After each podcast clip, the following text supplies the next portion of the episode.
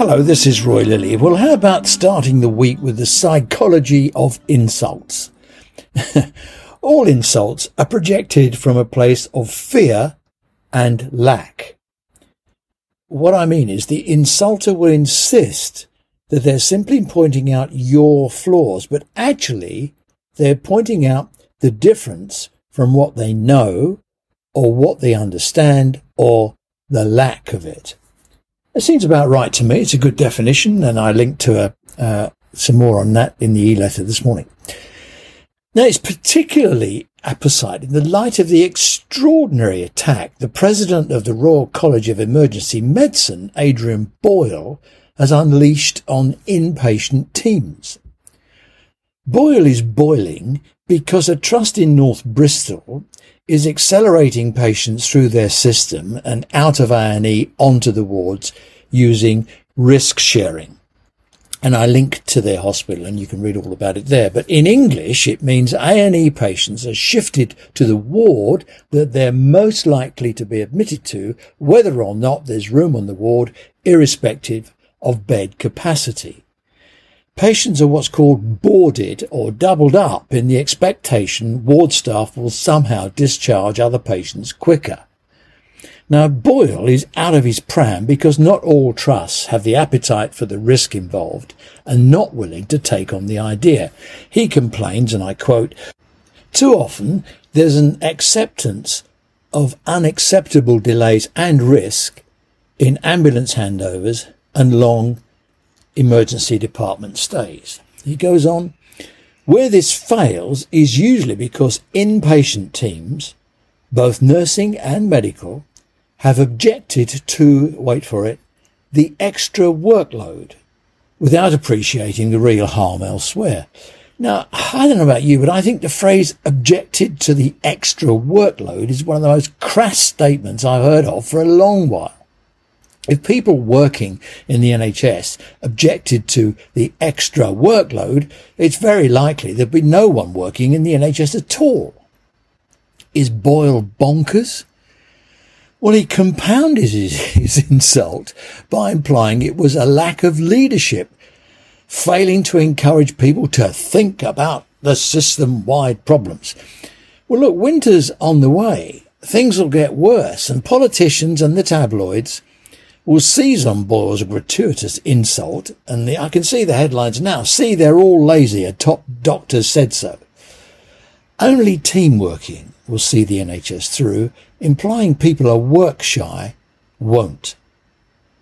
Boyle likes Bristol's continuous flow model. It's been in use in the U S and in Australia.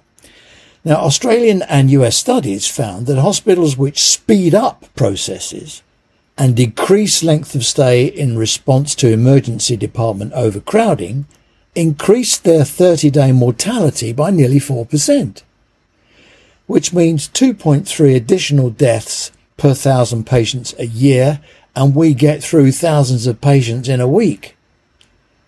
Last month, writing on boarding in a blog for the Nuffield, Doctor Luella Vaughan said, and she wrote very interesting, she said, quote, "Boarding patients has been shown to nearly double the mortality on the wards and within thirty days of discharge, not only have patients directly experienced boarding from two percent to four point two percent, but for all patients on wards where patients are boarded from two percent to three point seven percent. The practice was found to increase length of stay for all patients on wards with boarders and to increase readmissions for boarders themselves."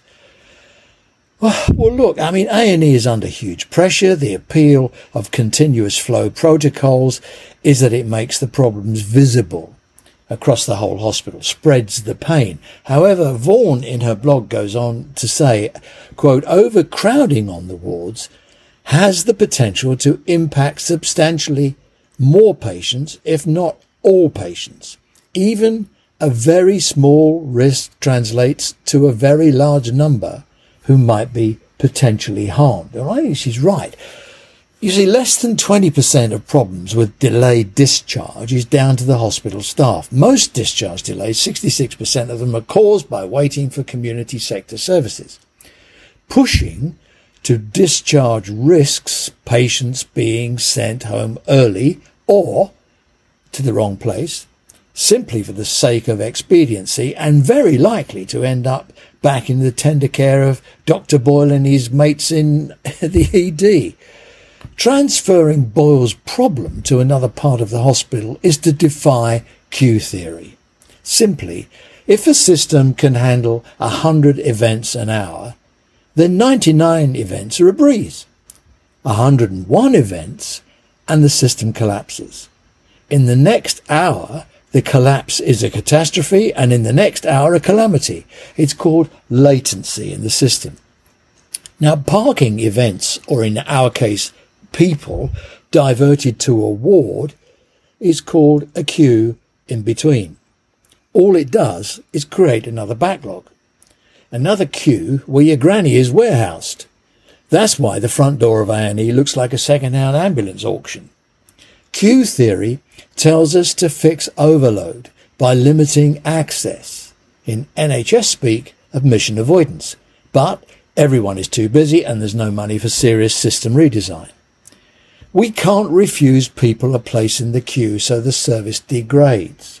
We can't fix overload so it chokes up. We can fix the root cause, social care's capacity and the government's unwillingness to pay for them to keep up. Boyle should be aiming his insults at number ten and their, quote, unwillingness to take on the extra workload and fix the problem. Oh, I feel better for that. Thanks for listening. Have a good week, and I hope we'll speak again soon. Bye-bye now.